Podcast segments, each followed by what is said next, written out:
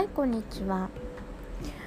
えー、今日はですねまあ久しぶりにちょっと時間ができたんで話してみようかなと思うんですけど最近なんか講師案件みたいな講師やってくださいっていう案件が増えてきてて、えー、昨日ですねあのまあ10人ぐらいですけどまあちょっとある結構まあまあ有名な方のですね、えー、集客アカデミーみたいなねところで、えー、講師で代理で代理でって言ったらあれですけどね、まあ、その先生も喋れる内容ではあったんですけど、まあ、私の方でねあのやらせていただきました。インスタグラムのねあの運用方法だったりだとか、まあ、簡単にねあの1ヶ月でフォロワー1000人にするための、まあ、手法だったり戦略っていう話をねさせていただいたんですけどやっぱりなんかねノウハウが分かんないともうなんだか分かんないですしどっから手つけていいか分かんないですよね。うん。なんかこうガイドラインみたいのがあった方が絶対よくってなんかみんないっぱい知りたいしたくさん情報欲しいって思うんだけど実際なんかこう段取りつけてもらわないと全然進まないんですよねみんなね。私もそうなんですよ。だからこそこう手帳だったり、まあ、なんかノートねにあの手順を書いたりだとかあ優先順位、まあ、いっぱい書いてその中から優先順位をあのつけて、えー、上から片上からっていうかね優先順位高いものからこう片っ端にコミットメントして、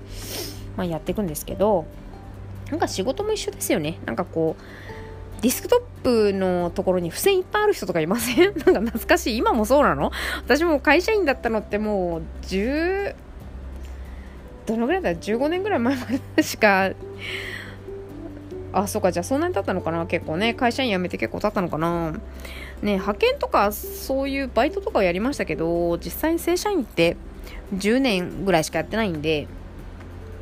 まあ、卒業してからですね、学校ね。も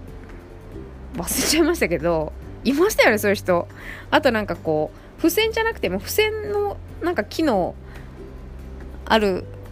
ありますよね。なんかそういう簡易的な無料のアプリみたいな。ね窓の森とか懐かしくないですか？ありましたよね。なんかそういうところでもう今はないのかな？なんかそういうところでね付箋の機能を持ってきてディスクトップにペタペタ貼ったりメモを書いたりとかしてやっとくみたいな。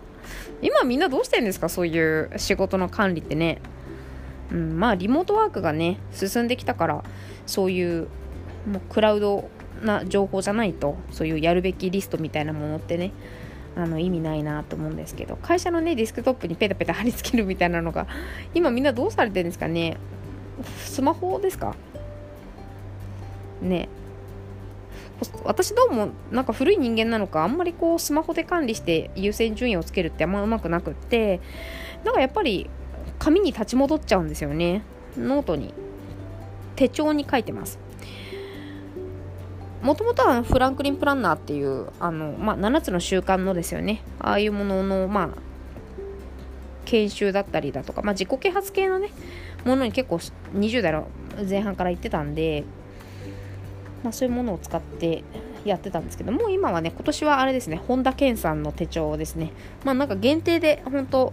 数少ない販売数だったんですけどなんだかゲットしてタイミングよく本田健さんのサイン入りっていうね 貴重なものですけど、まあ、うちの夫に見せたらなんか俺もサインが書けるとか言って本田健さんのサインの上に自分のサインを夫のサインが入った手帳なんですけどまあいいんですけどね。誰やねんこれってなっちゃうんですけどまあ、本田健さんをね、知ってる人、知らない人いると思いますけれど、かなり、ま有名な方ですよね。自己啓発系の方だとね。もう、あの、おそらく、今や、ロバート清崎とかね、あの、貧乏父さん、金持ち父さん。金持ち父さん、貧乏父さんでしたっけ？ね。なんか、そのぐらい有名な方だと思いますけど。まあ、何の話だっけ？あ、そうそう、講義ね、そうそう、講師として立ったりとかすると、やっぱりね、その優先順位って求められるんですよ。要は、リミットが決まってるんですよ。もう登壇する日が決まっちゃってて、もうほぼぶっつけ本番でやったんですけど、ぱ資料の準備とかねするでその資料を準備したそのボリュームが実際にその時間通り喋りきれるかっていうところなんですけど、まあ、そういうところもね昔だったら全部練習してたんですけどもう最近ちょっと練習するのやめちゃってまあぶっけつけ本番でもいいかみたいな感じで、まあ、慣れてきたんでしょうけどね。まあ結局10分ちょっと過ぎちゃったんですけど。あの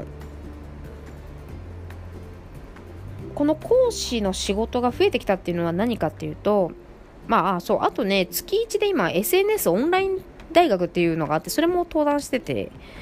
それとあとまた来月ぐらいからですかね。なんだっけ恵比寿だっけな、まあ、ここで東京なんですけど東京の。恵比寿赤坂だっけな。あのまあちょっと大きい規模の会社さんの、えー、企業セミナーですかね。企業内で行われるセミナー。まあそれもねちょっと登壇予定があって。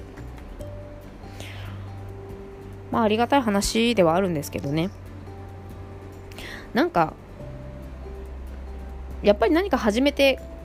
ノウハウっていうのを掴んで、えー、やろうと思うとそういう話がねいただくことが増えてなんか活動の場が広がるんだなって本当すごく思いますね。やってみるもんだなって思います。でこう石の上にも3年なんていう言葉がありますけどそれって、えっと、1万時間やった人にプロにならなかった人はいないみたいな言葉があるんですけど1万時間を目安にやろうっていうのがあるんですね。何か極めたかったら1万時間。これがだいたい3年ぐらいなんだそうです。1万時間ちょっと果てしないですけどね。まあでもやるってコミットメントしてやっていくうちに3年とかね。まあ私はヒーリングの仕事を2013年からやってるんですけどあっという間でしたね。3年っていうと全然まだまだつかめてないかったですし、えー、やっぱり満足。それ以上のあの内容のヒーリングをねお届けするっていうところを考えてやってお得感っていうのをね常に考えて取り組んでるんですけどやっぱりそうなるとねなんかこう3年ってあっという間なんですよね追求すると。まあその機会もそこまで多くないですしね。決められたカリキュラムがあるんで、まあ、そのセミナーはもちろん開催するんですけれどもまあ、それだったりカウンセリングだったりとか、まあ、それ以外にもねやっぱり提供できることはやろうかなと思ってやってるんですけどまあ割とそういうね SNS とかオンラインの世界って今深いなと思っててでもやりきれなくなってきてるんですよね。ノウハウが増えてくるとできることがで増えてくるんでそうすると時間足りなくなってくるんですよね。なんか分かりますか？だからまあみんな外注に出すんですけど私もちょっとそろそろ外注に出さないとやばいなって思ってきてます。今自分で手動で広告を出してみたりだとかウェブ広告ですね。まあそれも今勉強してるんですけどウェブ広告出してみたり動画の編集してみたりだとか、まあ、それも自分で全部あとはまあ動画のあの表紙の部分ですよね。ああいうのを作ったりだとかも全部自分でやってるんですけど今。結構厳しくなってきてるんですよね。そろそろ外注です。ね。ノウハウがどんどん溜まってくると今度はもうあのコップの水がね溢れるような感覚になってくるんでやっぱアウトプットしていかなくちゃいけないんでアウトプットしなきゃしなきゃみたいになってくるんですよ。いい傾向でしょ？いい傾向なんですけどやっぱりこの感覚ってね会社員の時は味わわなかった感覚でもう家にいる人にしかアウトプットする場所がなくて一緒に住んでた彼にアウトプットひたすらしてでも芸術家だったんで 全然伝わらなかった記憶があるんですよ。言う人をね考えなくちゃいけないですよね。めちゃくちゃ芸術もう今もねあのもうお別れしましたけど今やっぱり芸術関係の会社を立ち上げて社長さんしてますけど彼はね。やっぱ彼もそうですよね。やっぱり極めて。会社を立ててるぐらいですからね。人脈だったり。もう本当人の敵を作んない人だったんでね。本当私も見習わなくちゃ。いや別に敵を作ってるわけじゃないんですけどなんか私力寄りがたい感じします？なんか私すごい仲間を求めてるんですけどなんかね下手なのかな？最近そう感じたりとかしてるんですけどどうでしょうか？皆さん自分自身が感じてる感覚とね周りの人が思っている感覚って違ったりとかすると思うのでえー、まあ、その辺の違いが面白いかな。ギャップっていうのかな。ね面白いなって思うんですけど。えー、皆さんはどうですか？なんかこう趣味の世界でもいいから何か一個取り組んでみたらそれがどんどん広がっていっちゃったみたいな経験ってありますか？もしされたことない方いらっしゃったらぜひ何かってね飛び込んでやってみていただけたらいいんじゃないかなと思います。もうどんどん首突っ込んでねやってみるともうすげえ広がってきます。今自分でそれの広がりがあってびっくりしてて。ドドドドどうしよう飛び込んでいるみたいな感覚がすごいあります。もしかしたらね8月に名古屋に行くかもしれません。まだわかんないんですけど名古屋ねもしご縁がある方いらっしゃったら連絡ください。名古屋会いましょう。まあソーシャルディスタンスで2メートルぐらい離れて ご挨拶になっちゃうかもしれないですけどね。はい。ああちょっとストップとか言いながらね。あーとか言いながらやるかもしれませんけど。はい。まあ